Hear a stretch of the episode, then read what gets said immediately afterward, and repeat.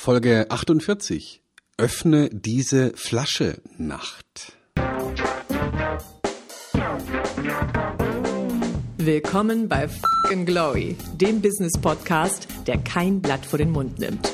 Martin Puscher und Stefan Heinrich sind ihre Gastgeber. Provokateure und vielleicht auch ein kleines bisschen die Helden des modernen Geschäftserfolges. Freuen Sie sich auf Ideen, Geschichten, Vorwürfe, Misserfolge und Erkenntnisse aus der Praxis. Los geht's! Wie schön ist es, wenn man eine gute Flasche Wein öffnet und gemeinsam genießt. So entstehen leckere Gerichte und gute Gespräche im Kreise der Familie und der Freunde. Eine Flasche ist ja zunächst leer. Und diese Eigenschaft der Leere hat wohl den Zuruf Du Flasche begründet. Wie wäre es, wenn wir menschliche Flaschen sofort erkennen würden? Aber drückt der erste Eindruck nicht manchmal ganz gewaltig?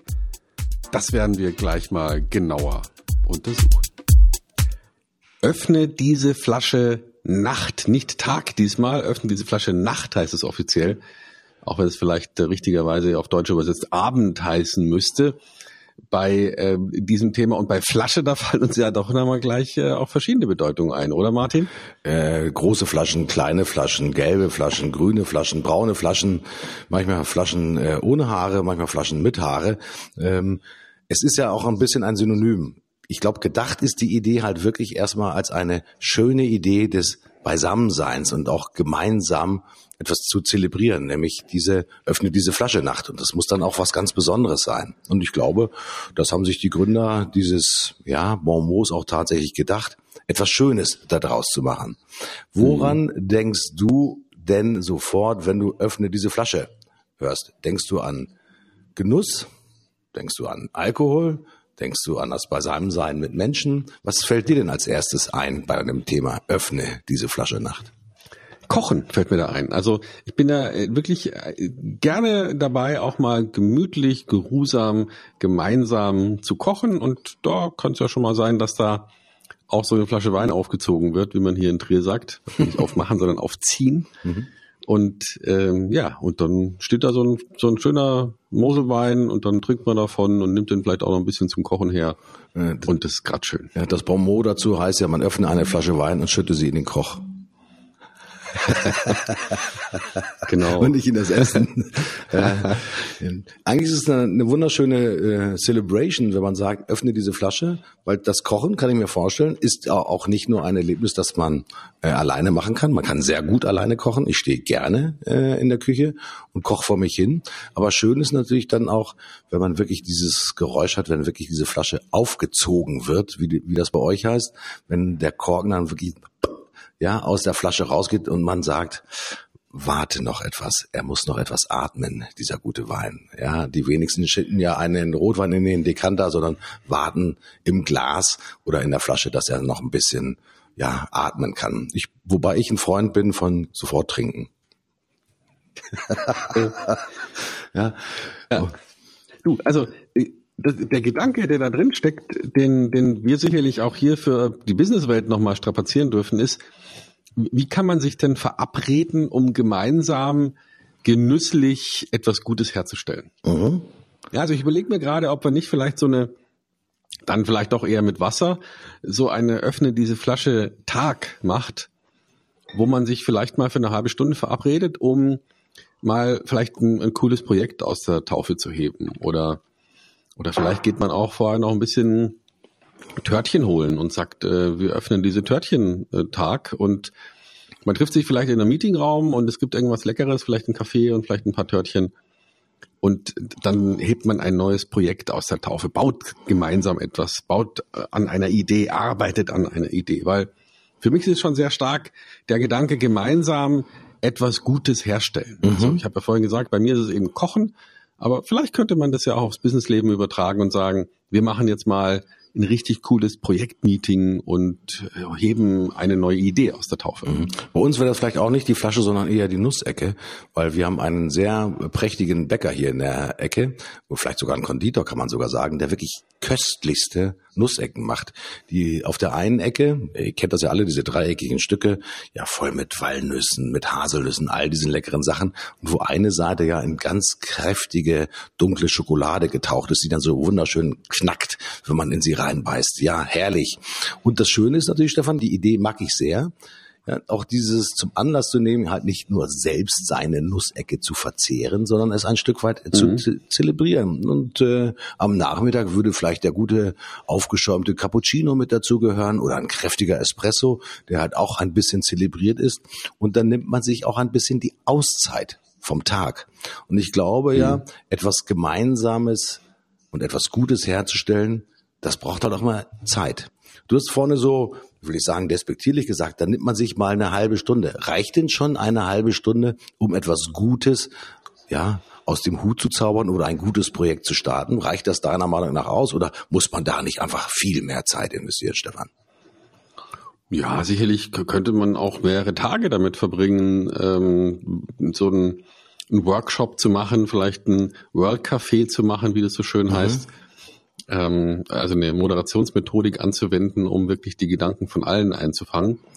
Aber man muss es ja nicht immer gleich so groß bauen. Vielleicht ist es auch einmal ganz sinnvoll zu sagen, komm, wir treffen uns jetzt mal für eine halbe Stunde. Ich habe einen, keine Ahnung, leckeren Kaffee gekocht, habe äh, ein paar Kuchen besorgt und wir konzentrieren uns jetzt mal gemeinsam auf eine Idee, auf ein Programm, auf ein vielleicht wenigstens einen Projektentwurf und wenn es da eine Stunde dauern soll, ist es ja auch in Ordnung. Mhm. Haben die Mitarbeiter deiner Meinung nach dazu auch richtig Lust, so etwas zu zelebrieren? Weil manchmal habe ich so das Gefühl, naja, der Chef kauft irgendwas, ja, ob das nun die Nussecke ist, das Törtchen, äh, den, macht den Kaffee, dann ist auch häufig auch so, dass man auch privat spricht, ja, über die Fußballergebnisse. Was hast du am Wochenende gemacht? Was steht bei dir an?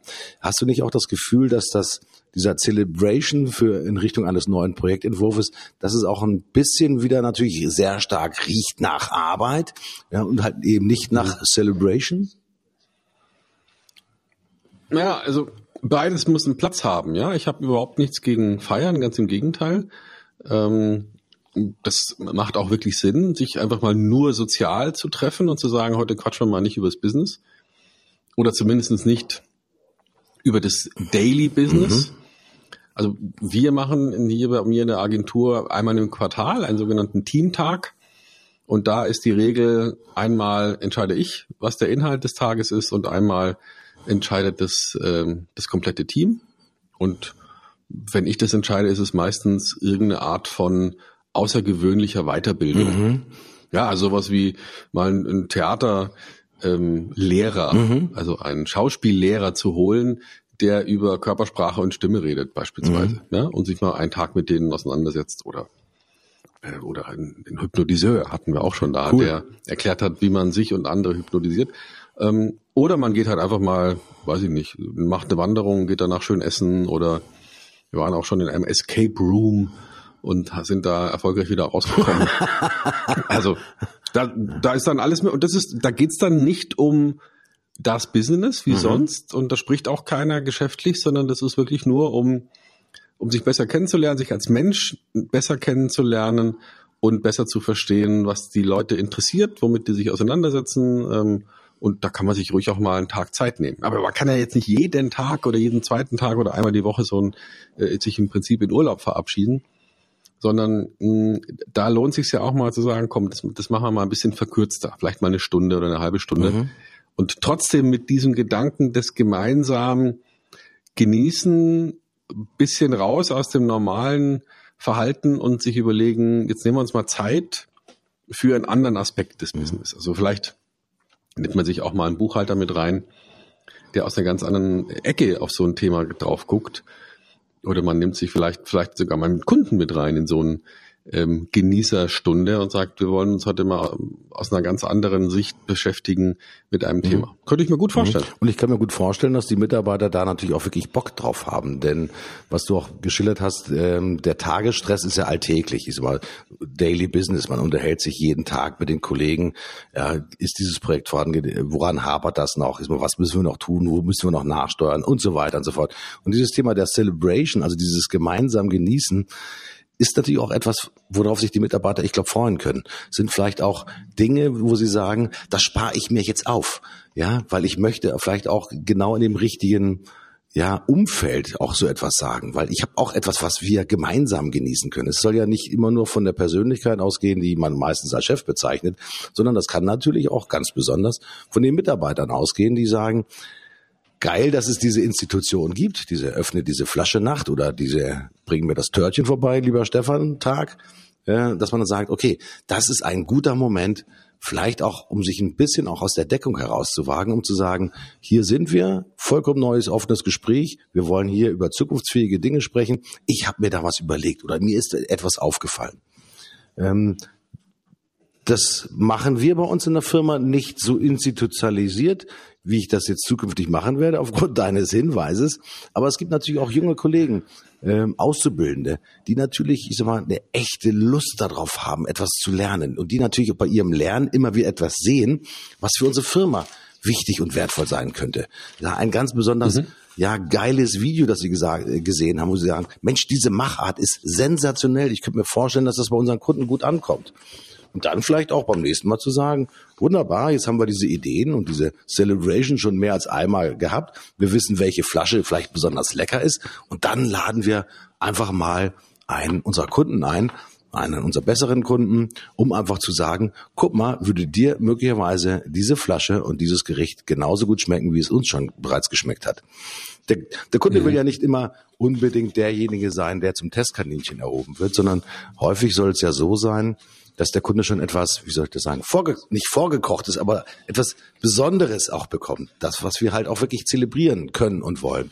Ich glaube, dass es eine wunderschöne Übung ist, im Sinne von, was ist die Wirkung hinter diese hinter diesem Bonmot von öffne diese Flasche Nacht, was können wir damit auch tatsächlich bewirken? Es ist nicht nur die Wirkung nach innen, sondern, wie du auch gesagt hast, Stefan, natürlich die Wirkung nach draußen. Ja, mhm. aber den Kunden halt auch nicht wirklich zum Testkaninchen machen, sondern ihm etwas ja, ein Mahl zu kredenzen, eine Auswahl der besten Zutaten ihm zu zeigen, was man denn gemeinsam machen könnte und dann natürlich zu hoffen, dass es ihm genauso gut schmeckt wie uns. Ja, genau. Und also was mir wirklich dabei gefällt, ist der Gedanke, dieses gemeinsam Kochen, wer, wer das schon mal erlebt hat, der weiß, wovon ich spreche, diesen, dieses Zelebrieren einer Gemeinsamkeit, das zu übertragen auf eine geschäftliche Situation. Mhm.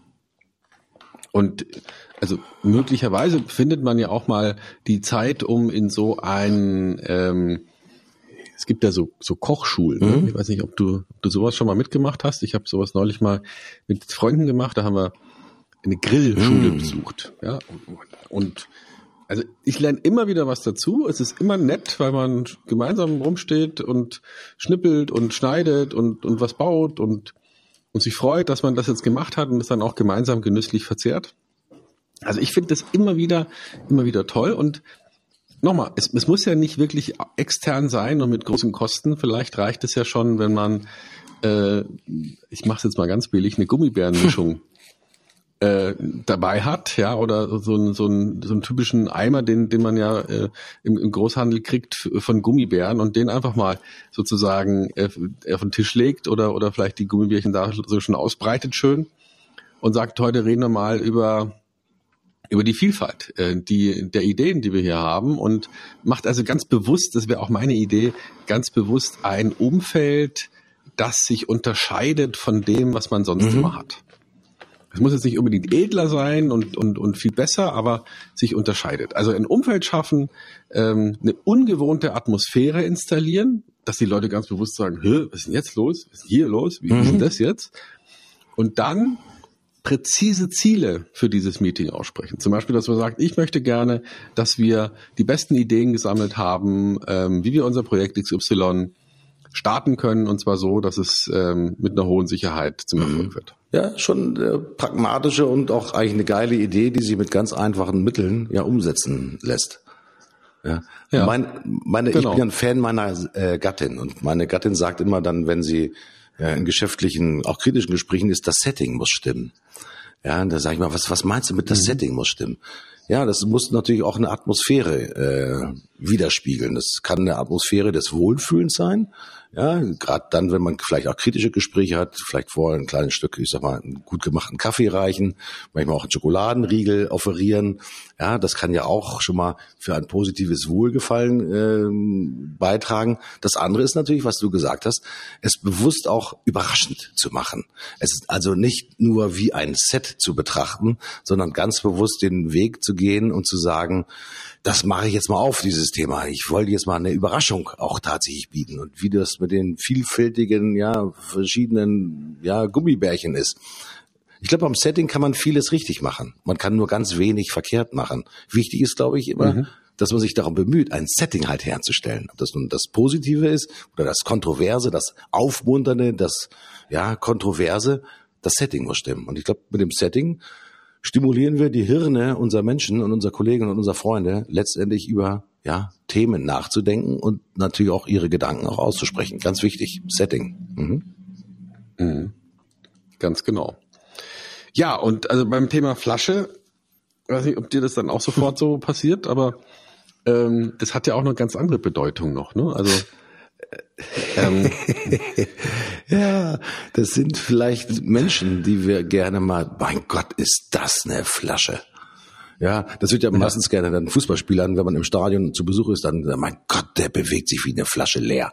Ja, keine Power, kein Elan, keine Geschwindigkeit. Warum sieht er nicht die freien Räume? Warum bewegt er sich so langsam? Die Flasche. Ich glaube, so im Gewöhnlichen bezeichnet man die als jemanden, als Flasche, der halt ja, so ein bisschen phlegmatisch ist, ja, äh, unfähig ist. Ich glaube, zu einer Flasche werden ja ganz, ganz viele auch negative Attribute zugeordnet. Hm, ja, und manchmal hat man ja auch im Geschäftsleben diese Flaschen, ja, die man dann immer wieder trifft. Das, hm? ja. Also eine Flasche ist ja etwas, was irgendwie leer ist. Ne? Also das ist also, glaube ich, die, das, das übertragene Bild, das da transportiert werden soll. Das sind Leute, die sind äh, irgendwie leer. So, die, ja. Und jetzt stelle ich mir die Frage, wenn, ich meine, natürlich gibt es in jeder, in jeder Gruppe, in jeder Bevölkerung, in jeder, in jeder Altersklasse gibt es halt High Performer, also Leute, die wirklich was geschafft kriegen und Leute, die sich eher so ein bisschen in die Seile hängen mhm. und halt nichts mhm. geschafft kriegen. Die Frage ist nur, wie können wir es denn verhindern, dass wir solchen Leuten auf den Leim gehen?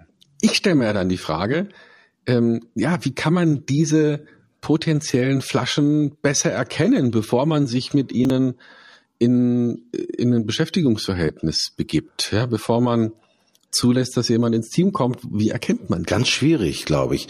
Weil heute sind ja auch die jungen Bewerber, die meisten zumindest, natürlich auch durch die Hochschulprogramme gestählt im Wie verkaufe ich mich gut.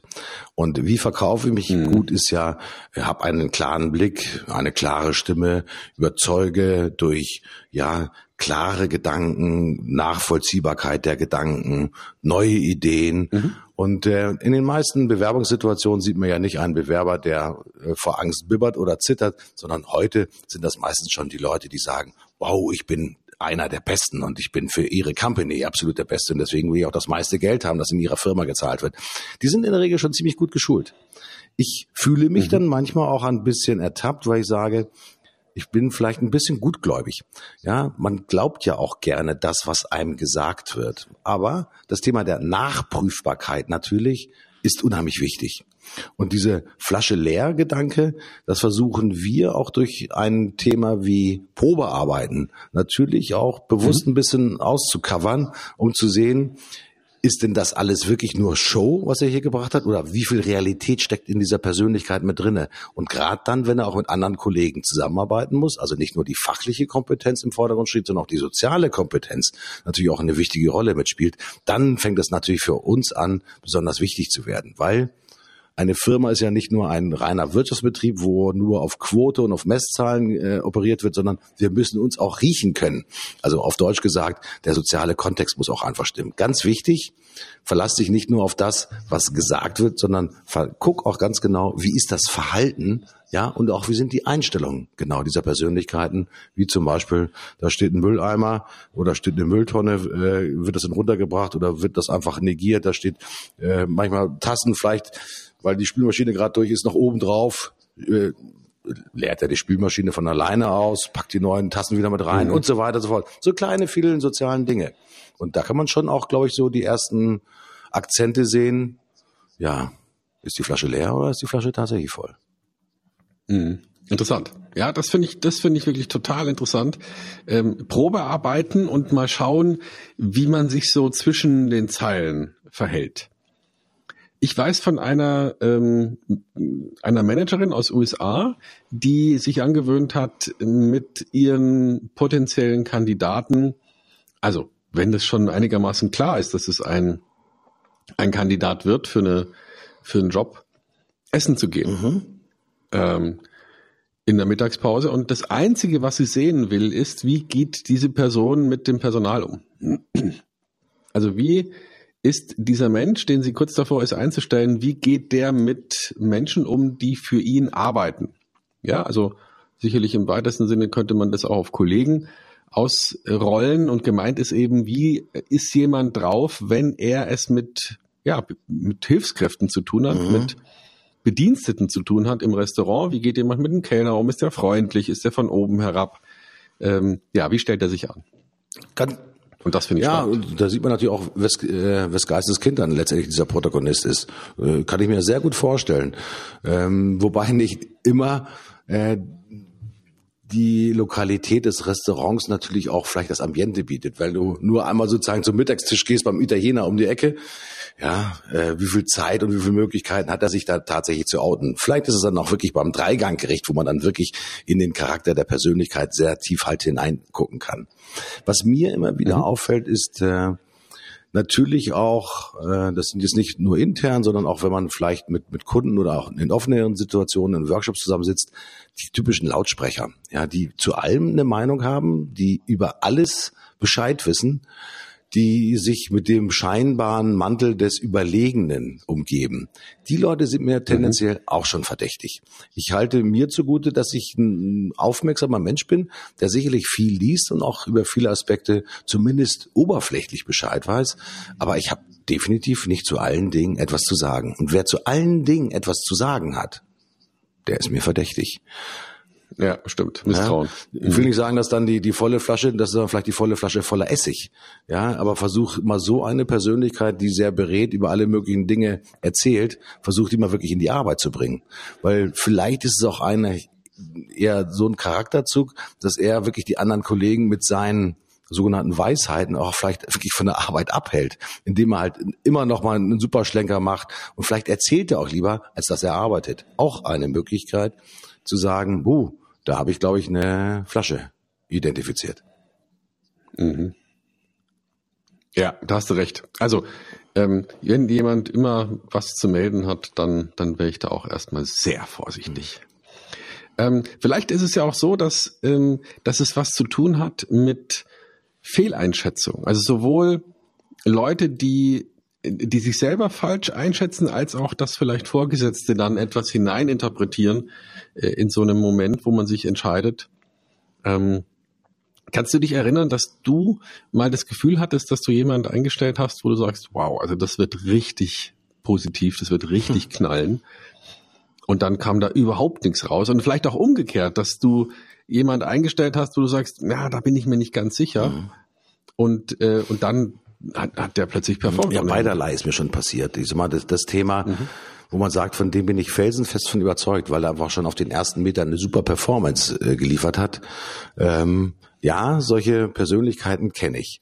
Ähm, das Interessante ist, dass die Ernüchterung, wenn man dann auf den ersten weiteren Metern eigentlich auch die ja spürt, dass das, was er am Anfang versprochen hat, und auch durch sein Verhalten gezeigt hat, dass es halt ganz schnell erlahmt. Das ist dann so wie die Anfangsmotivation eines Sprinters, der eigentlich 100 Meter laufen möchte, aber eigentlich sich nur auf den Start konzentriert hat und dann nach 10 Metern eigentlich abbricht und sagt, okay, der Start ist das Wichtigste an einem Rennen, aber zu Ende laufen tue ich das definitiv nicht, weil ich bin ein super Starter, aber ich bin halt nicht derjenige, der super gut durchs Ziel kommt. Das gibt solche Typen. Und äh, ich glaube nicht, dass eine einzelne Führungskraft davor gefeit ist. Ähm, ich habe vor kurzem etwas gelesen von der Deutschen Telekom, wie viele Interviews man heute auch teilweise bei Konzernen führen muss, bis es zur tatsächlichen Einstellung kommt. Und ich glaube, beim, die Deutsche Telekom wurde von dem DAX-Unternehmen als das Unternehmen adressiert, äh, das die meisten Interviews führt. Und mhm. ähm, mein Sohn hat mir das mal erzählt, auch von Google unter anderem. Also der hatte sich äh, bei Google beworben nach seinem Studium und ich weiß gar nicht, wie viele Gespräche der hatte. Sechs, sieben, acht, neun, teilweise also über Hangout und, und so weiter und so fort. Aber es waren ganz viele Persönlichkeiten, mit denen er sprechen musste. Finde ich auch eine super Idee.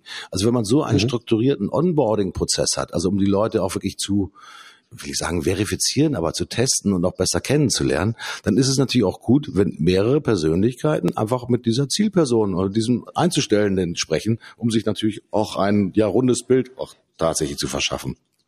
Mhm. Häufig ist es allerdings so, dass wenn man in den Unternehmen drinne ist und wir gerade so kleinere und mittelständische Unternehmen betrachten, wer stellt denn die Menschen ein? In der Regel ist es ein Unternehmergespräch.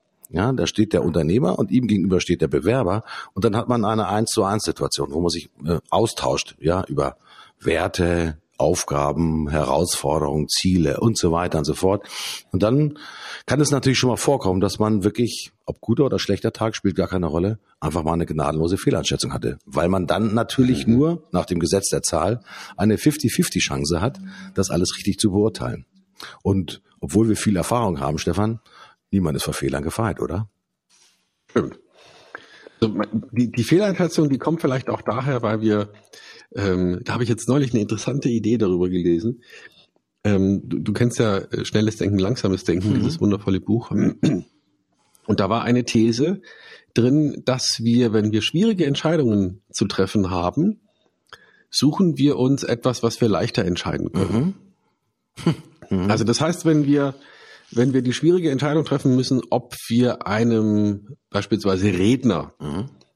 eine gewisse Kompetenz zugestehen wollen, dann treffen wir lieber die Entscheidung, bewegt er sich dynamisch oder kann der sich gewählt ausdrücken. Mhm. Wenn wir einen Mitarbeiter einstellen wollen ähm, und wir die komplexe Frage beantworten müssen, ist der in der Lage, seinen Job auszufüllen und vielleicht auch noch zu wachsen und wirklich dem Unternehmen gut zu tun, was eine sehr schwierige Frage ist, dann stellen wir uns lieber die Frage, finde ich den sympathisch? Mhm. Und die beantworten wir dann mhm. und merken es gar nicht. Mhm. Und das finde ich total interessant, weil jedes Mal, wenn ich das diskutiere, auch mit meinen Teilnehmern, dass wir natürlich im Vertrieb auch solche Einschätzungsfehlern dauernd aufsitzen, mhm. ähm, ist die Frage, ja, wie können wir uns dagegen verwehren? Beziehungsweise vielleicht auch umgekehrt, wie können wir davon profitieren, dass man, dass man solche Fehlentscheidungen trifft? Mhm. Ich glaube, das Gesetz der Zahl ist da natürlich ganz wichtig. Also ich glaube, erstmal die, die Anzahl der Persönlichkeiten, die mit den Bewerbern spricht, ist ein, glaube ich, ein ganz wichtiger Motor. Ja. Ähm, ich sage jetzt nicht immer viel hilft viel. Ich sage mal so, hm, mehr hilft mehr. Also wenn es drei Persönlichkeiten sind, die auf eine Person drauf gucken, so wird man schon mal drei unterschiedliche Perspektiven gewinnen. Und das ist schon mal mehr als nur eine Perspektive, um nur zu sagen, den finde ich sympathisch. Ähm, mhm. Das andere ist sicherlich, dass man, ich glaube, auch die richtigen Aufgaben stellen muss, und zwar sehr früh in einer Zusammenarbeit mit neuen Mitarbeitern, um wirklich zu sehen, wie bewegt er sich in dieser Aufgabe, die ich ursprünglich genauso formuliert habe als eine Zielaufgabe, und wie sieht die Ergebnissituation aus. Ich sage jetzt mhm. bei den Ergebnissen nicht unbedingt, wie ist das finale quantitative Ergebnisse, sondern auch, wie geht er mit Kollegen um? Ist er einer derjenigen, der wartet, dass ihm die Information gebracht wird, oder ist er ein ja, Information Seeker, also der direkt auf andere Persönlichkeiten zugeht, um die Information tatsächlich abzuholen? Wie geht er damit um, wenn äh, kritische Situationen da sind? Er sagt, eine Kollege, ich schaffe die Arbeit nicht mehr, der sagt, ja, bist selber schuld, du Blödmann, ja, oder ob er ihm die hilfreiche Hand reicht. Solche Aspekte sind natürlich auch unheimlich wichtig. Und mhm. hier gilt es natürlich auch darum, zu einer relativ frühen Phase auch das Thema Celebration auch zu machen, zu sagen, okay, ich prüfe ihn frühzeitig in unterschiedlichen Aspekten und hole mir dann auch aus der Zusammenarbeit natürlich das Feedback der anderen Kollegen. Mhm. Ähm, ich habe schon mal einen Mitarbeiter, das hört sich jetzt furchtbar bitter an und auch vielleicht blöd für eine Führungskraft, einen Mitarbeiter mal nicht durchsetzen können äh, in, innerhalb meiner Abteilung. sondern weil mhm. der einfach, der hat die fachliche, das fachliche Fundament war gut. Ich fand ihn auch sympathisch, Stefan. Ja, ich mhm. fand ihn gut. War ein äh, männlicher Kollege und das war in einer sehr stark frauendominierten Gesellschaft, in der er dann letztendlich seinen Job machen sollte. Die anderen Frauen kamen mit ihm einfach nicht klar. Mhm. Und äh, ich will jetzt nicht sagen, dass das was mit Stutenbissigkeit zu tun hatte. Das passt da ja in dem Fall sowieso nicht. Aber die Organisation hat ihn abgestoßen. Und ich konnte den, obwohl ich den fachlich gut fand, auch von, vom Typus her gut fand und ihn sympathisch fand, ich konnte ihn nicht durchsetzen innerhalb der Organisation. Der hat dann nach sage und schreibe, ich glaube vier Monaten, die Abteilung gewechselt. So war das einfach. Und ähm, ich will nicht sagen, dass das eine Fehleinschätzung war von vornherein. Fachlich, sozial hätte ich ihm alles zugetraut. Manchmal steckst halt auch nicht drin, im wahrsten Sinne des Wortes.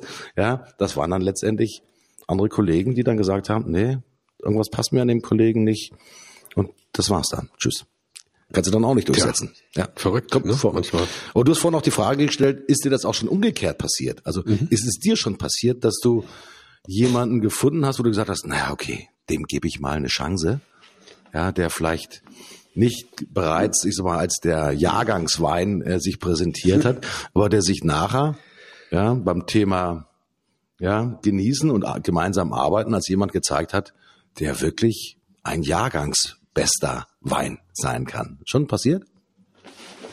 Also in, in, diesem Extrem nicht, aber, aber schon so, dass ich positiv überrascht war von Leuten, die jetzt mit wenig Erfahrung, mit wenig Hintergrund ähm, inhaltlich ein Thema angefangen haben, aber trotzdem, äh, also jetzt war wirklich jetzt nicht nach, nach nüchterner Kriterienauswahl nicht die richtigen waren. Mhm.